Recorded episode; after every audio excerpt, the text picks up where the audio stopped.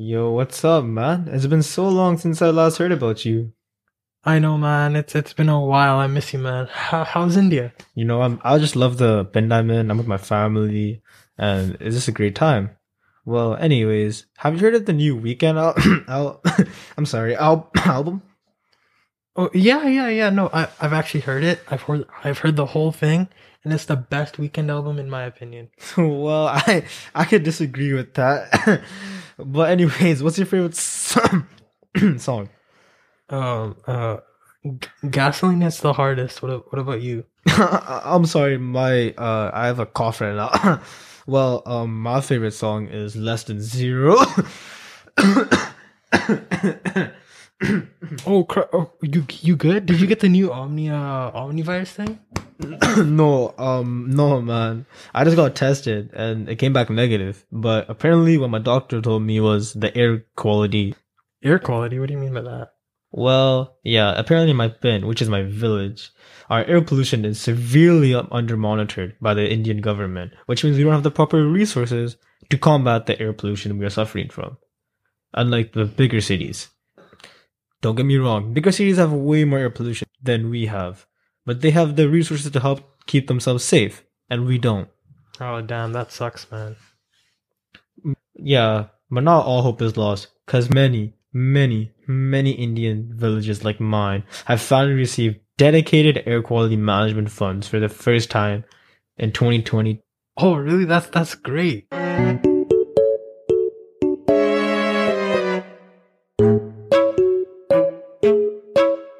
Hi guys, my name is Harman Baraj, and this is my partner Ajeet Sand. Hi, I'm Ajeet. If you don't already know, our we will be talking about air pollution. We will be focusing on four main questions. Our first is how to reduce it. Second is what causes it. Then there is what is acidic rain and the effects of acidic rain on us. And our last question is how to reduce our, our electronic waste, which can benefit our air quality. Surprisingly, we actually got a UBC professor to talk to about these questions. Her name was Karen Bartlett, and this is one of the interview that we had over the phone. Hello, I'm Ajeet. How are you doing today? I am fine. Thank you very much. And I would like to introduce you to my partner Harman. hmm Hello, my name's Harman. Uh, me and Ajeet both go to Delview School Secondary, and we're currently in grade 10. We're going to be making a podcast about uh, air pollution. And before we start to talk about our topic, we would just like to let the listeners know about who you are and where you come from.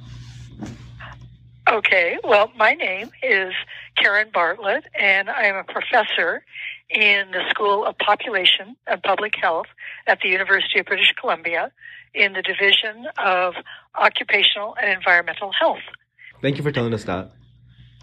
So let's just start the question. So my first question is, um, my first question is, what is air pollution?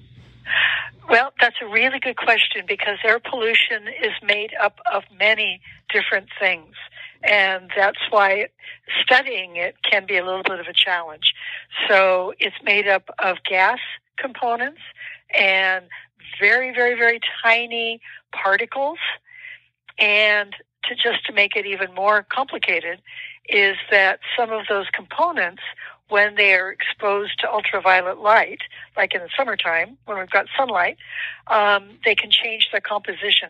Is that they can actually mm, uh, become something else. And so it's uh, very interesting. Air, air air pollution is very complex. Actually, that's very interesting too. I never realized how complex it was. I just learned, I just thought it was a bunch of carbon dioxide in the air. Ah. Yeah. so car- carbon dioxide is um, one component, but uh, what we're interested in when we're talking about the health effects, direct health effects of air pollution on people, typically we're referring to uh, these other components that are um, uh, often associated with um, car or truck pollution, you know, what's coming out the tailpipe of uh, vehicles, or could potentially uh, be coming out the stacks of um, uh, factories. You know, when we think about places that still burn, for example, coal for to generate electricity, um, they have those uh, very big air, I mean, very big uh, exhaust stacks that are spewing out uh, lots of material. And so, regardless of whether it's car pollution or factory pollution, or it could even be cruise ship pollution, um, what is uh, unites those different sources is that what they are producing are produced because of the combustion of fossil fuel. And so carbon dioxide is a little bit of that, but uh, when it comes to direct effects on human beings, is we're way more concerned with the uh, very very tiny particles. We call that PM 2.5, or um, some of the gas uh, components like um, uh, carbon monoxide, ozone, um, oxides of nitrogen, and those are all associated with the burning of fossil fuels, and those are what cause the direct health effects. Uh, you may have read recently that they're having a very bad air pollution um, episode right now in, I think, Delhi in India. Oh yeah, yeah. Yeah, well, and that's exactly what's happening there is that people are getting sick real time because the pollution, air pollution is so bad and it's because of that combination of um, uh, substances that are in the air that are affecting their lungs and making them sick. Yeah, personally, I remember as a kid, I used to visit India, and Yep. I, I had trouble breathing, and it was just a rough time, and just it's just getting worse and worse. Yeah, yeah, absolutely. And um, I I originally come from California around Los Angeles, and back when I was growing up, um, the uh, had we had something called smog, and it was a, uh, a, a you could see it like you you know you would not be able to to see the mountains because it looked just uh, like fog. And breathing that in was very painful to um, to the lungs and to the eyes. Yeah, it's just it's just the harder climates and the fossil fuels are just hurting our lungs. Well basically it's that the lungs are very sensitive to some of the constituents that are uh, part of these combustion products so for example nit- uh, the uh, oxides of nitrogen um, act on the deep in the lungs. So uh, that can go all the way down into the little uh, air exchange sacs that we call alveoli, which are where we exchange oxygen for carbon dioxide. That's what helps us keep alive because that's how we breathe. Um, but when you have um, oxides of nitrogen, like nitrogen um, uh, dioxide particularly, it can also be breathed in all the way down into the alveolar region, and that's where it causes damage. Um, similarly, ozone can cause damage in the upper airway, uh, and ca- carbon dioxide, uh, sorry, carbon monoxide as well, and so that can cause um, a tearing of the eyes, but also a feeling of chest tightness. And when you get a combination of all that happening, uh, for people, for particularly people who might have pre-existing conditions like asthma, or uh, we have something called chronic obstructive pulmonary disease or COPD, or any of these uh, chronic kind of lung diseases, when they are exposed to this mixture, um, they are they suffer even more than a person with uh, super healthy lungs. And uh, back to the smog, right? Uh, I also learned a few, like, actually, no, it was actually just last year, that it's also in New Mexico, the smog. Yeah, and it's because of the amount of sunlight. So smog, when that's a particular um, word that denotes that there has been a photochemical um, uh, conversion of automobile pollution. And so, yeah, it can happen. It can happen anywhere where you have a lot of light, um, like New Mexico or Southern California or places like that.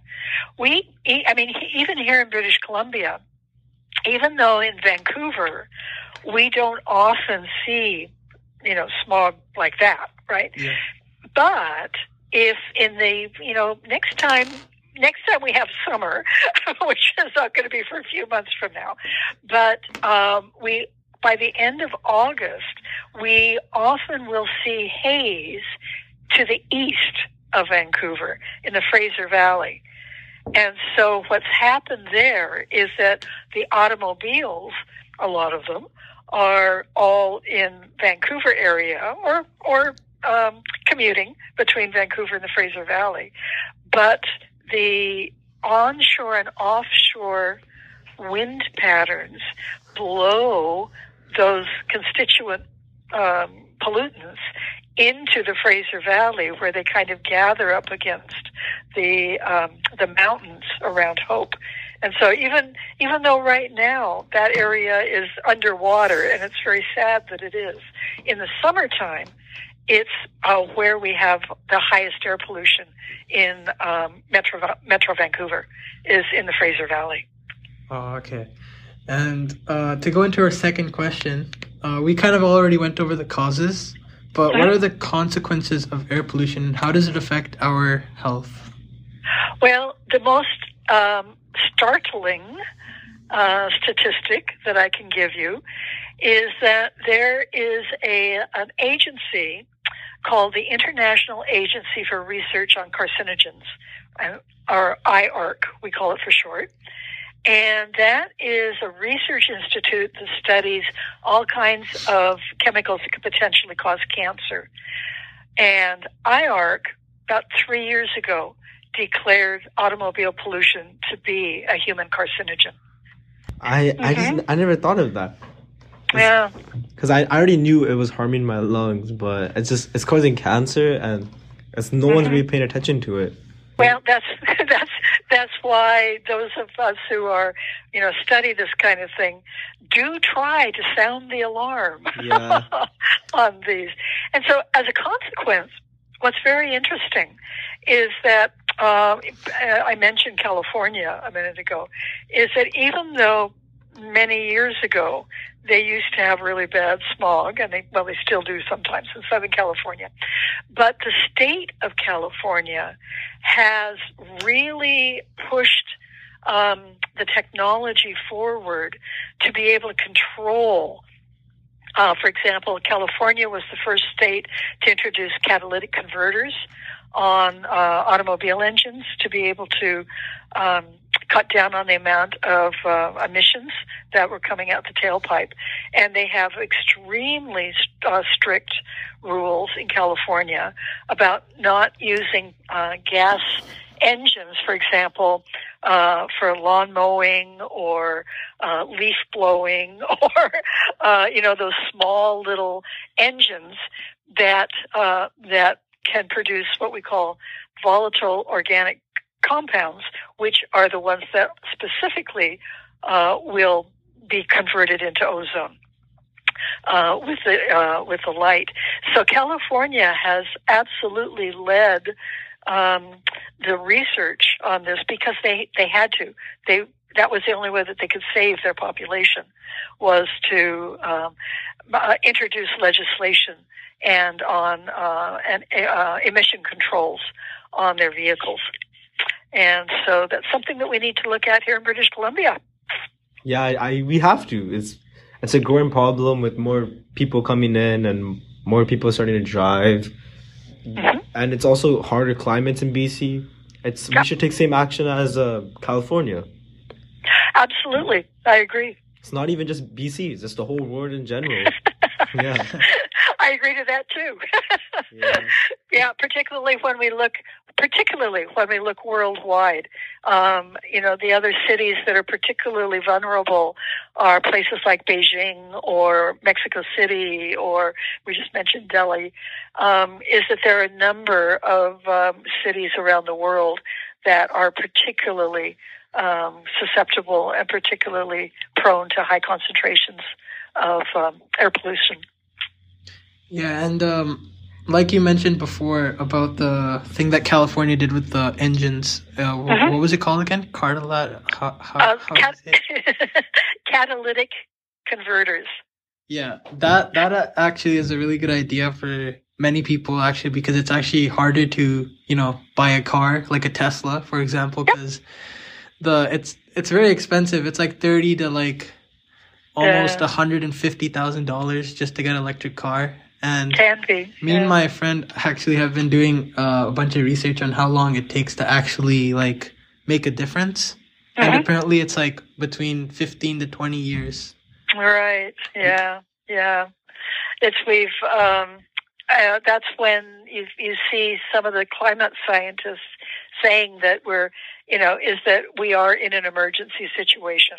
It's this isn't something that we can change 20 years from now. We have to change it now because it takes that long to affect a change. It's yeah, it's like we have to take action now. It's just people are becoming lazy and they do one small deed and think they changed it. But the, we have to be more Mm. consistent of our actions. hmm Okay, True. that was some that was that was a very good discussion. And before we end this, I have one more question. What can we do to reduce our air pollution in everyday life? Yeah, and that's a really, really good question. And there's several different things that um, a person, an individual, can do.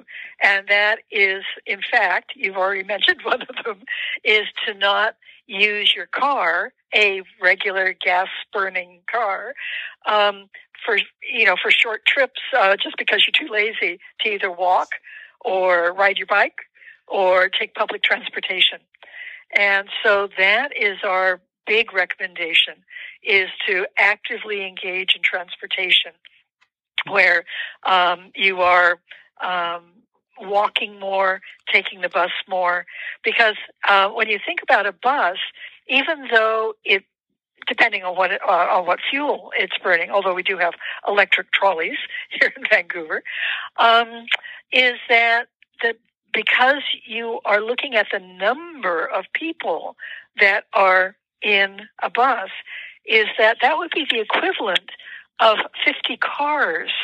So if people take the bus, you've taken 50 cars off the road for that trip. And that's really huge. Oh yeah, that that yeah. There's also like, it's not only about transport; it's also like livestock farming. Yeah, livestock and farming is, you, know, we're thinking more along the lines of climate change uh, because livestock obviously, you know, is associated with methane uh, production and things like that. Um, and so, you know, yes, as an individual, we can make some difference by um, going to a plant, more a plant-based diet rather than a, a meat-based diet. Uh, and, you know, but it's the uh, methane causing uh, global warming is a little bit different than the air pollution that's that's caused by uh, vehicles and things like that. It's just that slightly has slightly different effects on the um, uh, on our climate. Yeah.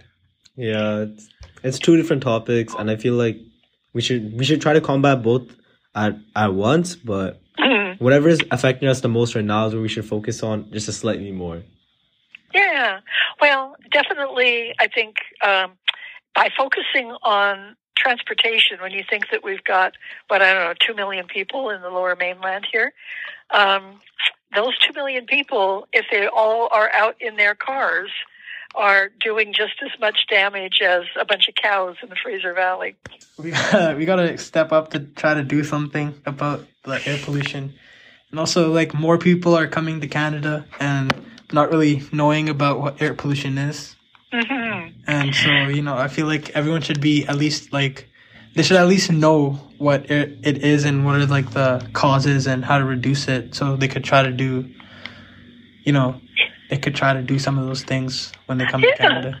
Yeah, no, I agree. I agree, and I think that it's absolutely wonderful that uh, you've taken an interest in it at grade ten level. Because by the time you get to university, just think of all the things that you might be able to accomplish uh, by further education. Yeah, further education, I'm looking forward to learning more about this topic. hmm Excellent. And Glad uh, to hear it. Yeah, th- uh, thank you for taking your time. to answer these questions. And, Well, you're very welcome.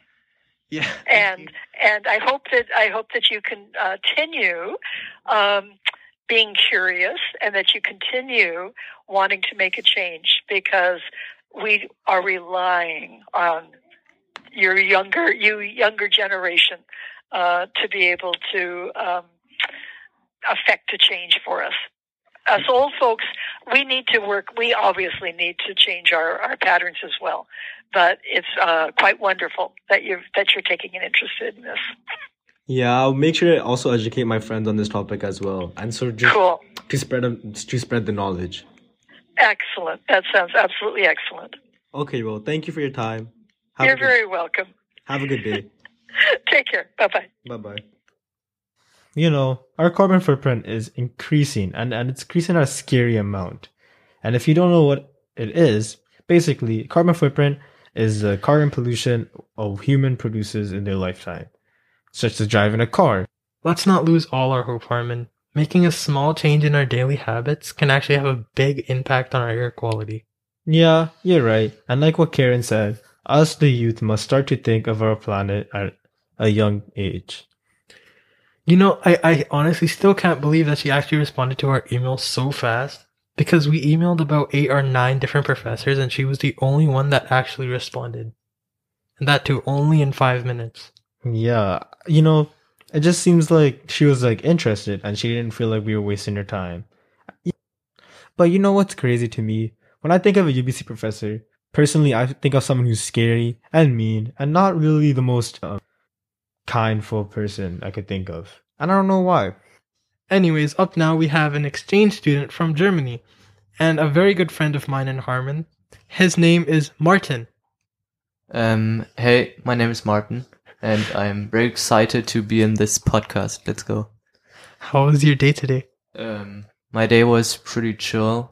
I had not a lot of classes, and yeah. What do you think is like your favorite part of the day? My favorite part of the day is probably PE because you don't have to do anything in PE, and I'm very. I do a lot of sports in my free time, and yeah, it's very chill. I have a I have a question. Um, how was your experience in Canada so far? Um, yeah, it's very nice, but there's some difference to Europe, and yeah, but everyone is very um friendly and helps me when I have problems. And I was scared about um how I about my English, but everyone uh, everyone gives me the time I need, and yeah, it's very nice here. Um, talking about the contrast of Canada and Germany, um, I have a question. What do you notice in Canada that's different in Germany, like air pollution wise? Um, the first thing that I realize is that everyone gets dropped off at the school with a car. And in Germany, um, the most people drive there with a bike. And yeah, What about um transportation, like cars, buses, trains? um, we also use trains. So not so many cars. And yeah, in general, everyone uses a bike. So, like, if there was, say, if you had to just guess on who, like, if there were more electric cars or gas cars in Germany, what do you think is Mm, right now there are more gas cars, but um, the electro cars are very popular. like Teslas and stuff? Um, yeah, You know, those are some great things that Germany does to combat air pollution. But what is one thing you notice, like in Germany, that it's not really eco friendly?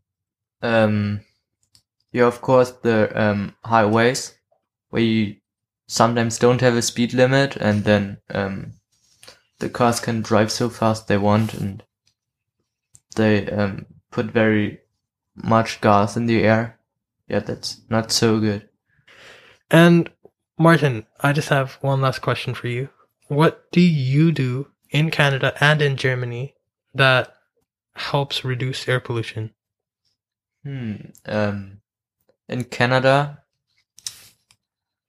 I try to walk to the school, and um, do carpooling with my friends, so they pick me up, and um, I try to bus everywhere. Don't I try to don't use a car, and in Germany, I try to use my bike so often I can, and um, yeah, I don't want to use the car. You know, I'm sorry, Ajeet. You said last question, but I actually have one more uh, question. Yeah, go ahead. What advice would you give to other people to fight air pollution? Um, that's a good question. I would give the advice that um, try to bus everywhere or do carpooling. Don't use your car, or um, yeah, just walk somewhere. Get um, to the air. That's also healthy for you. And yeah, that's it basically. Well, thank you, Marten, for joining us in this podcast, You're and I. I really appreciated your company. Yeah, it was a pleasure having you here. Next, we're going to be talking about acidic rain and what are the co- what causes it and what effects it has on the environment and the people. A- acidic rain? I think I heard that in The Simpsons somewhere. Yeah, actually, in episode 7, season 13, they showed an episode where the whole town was being rained on by acidic rain. It was a funny episode, but I don't really remember it much. But I'm pretty sure they, had, they put a bunch of factories and everything, and it rained like crazy, making them stay inside their houses. You know, wasn't it the evil man that plotted that because he wanted to make money or something? I don't know. It's a vain memory. Yeah, I remember watching that as a kid when I was younger. But Ajeet, I have a question. What exactly is acidic rain? Well, acid rain is where rain, snow, fog, or other forms of climate from our atmosphere contain high amounts of acidic levels. Oh, I get it. I'm guessing that this comes from fossil fuels such as cars or factories. Yeah, yeah, you're you're actually right on the dot. Well, if acidic rain is becoming more common, how is this becoming a problem? Well, you see, thanks to major um, factories and industries, whatever, they release dangerous chemicals like sulfur dioxide and nitrogen oxide into our atmosphere, and that's not very safe for us to breathe in. So, due to the factories and cars, there are chemicals that we can breathe in. Yeah, breathing in these chemicals can actually cause many diseases, or even make a disease worse if you already have one. You know, Ajeet, that makes sense. But anyways, I have one more question. Since the water after it rains lands in ponds, rivers, and even the ocean, does that mean that the acid from the rain can go there? Yeah, that that does happen. If it's in the water, does that mean all the turtles and all the other fish are affected too? yeah, I'm afraid so. Oh no. Not only that, but the acidic rain leaves trees, plants weaker and more brittle as acidic rain lacks nutrients needed for those eco lives, causing them to die, which leads to, for the animals' environments to die eventually too, which ends up killing them. Oh my. Well, is there anything we could do to help combat this or prevent it? Well, the best thing to do is use renewable energy sources such as solar and wind power. Renewable energy sources help um, reduce acid rain because they produce much less pollution. Well, that's some good news to hear at least. Now, let's uh, let's go to our last cause. And it is technology and the waste it builds up. Thankfully, Mr. Choy took some time out of his day to respond to our question. And if you don't know, Mr. Choy is a teacher at Dogu that teaches media arts and other subjects as well. The question that we asked him was, how does waste in your technology contribute to air pollution? And what do you do to safely throw away your technology? And the reason why we chose to choose him is because, and the reason we chose to pick him is because he deals with a lot of technology and he, he, he deals with a lot of technology and he's been handling it for many, many years. So he has experience of recycling. He responded with, Technology becomes an obsolete at faster rate in the world, today's world. Think about smartphones and how often the consumers ditching last year's model and wanting the newest version. Or just the quality of products being produced.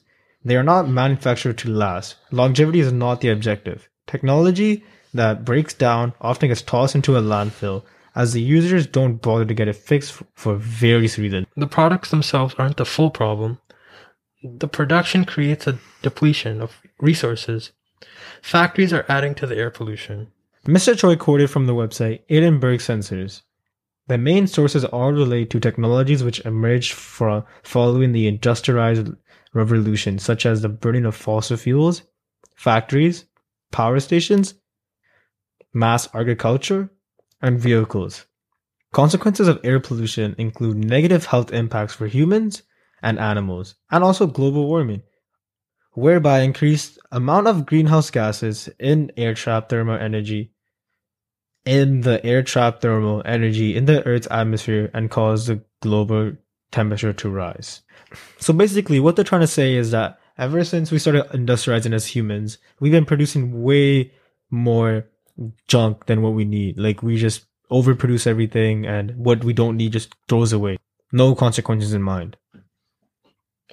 Then we asked him about what he does to safely waste or throw away his technology. He responded with, There are a couple of ways I approach technology, technology use. If I can, I look for people to resell or pass on items I have no use for anymore. Technology should not be tossed into a dumpster. There are so many recycling centers and zero waste locations around Vancouver that take small and large items like appliances and often for free. Yeah, you know, yeah, I've heard about those recycling plants and I would actually love to visit one because I'm always looking for new technology, but I'm always thinking it's not worth it. I'm paying thousands of dollars for something that's going to be absolutely useless in like a decade. So what's the point? Might as well take a older version or something that works almost as well. I don't, I don't, the benefits of a brand new technology does not apply specifically to me. You could still be snapping people or like Instagramming people on your iPhone 5. It doesn't even matter.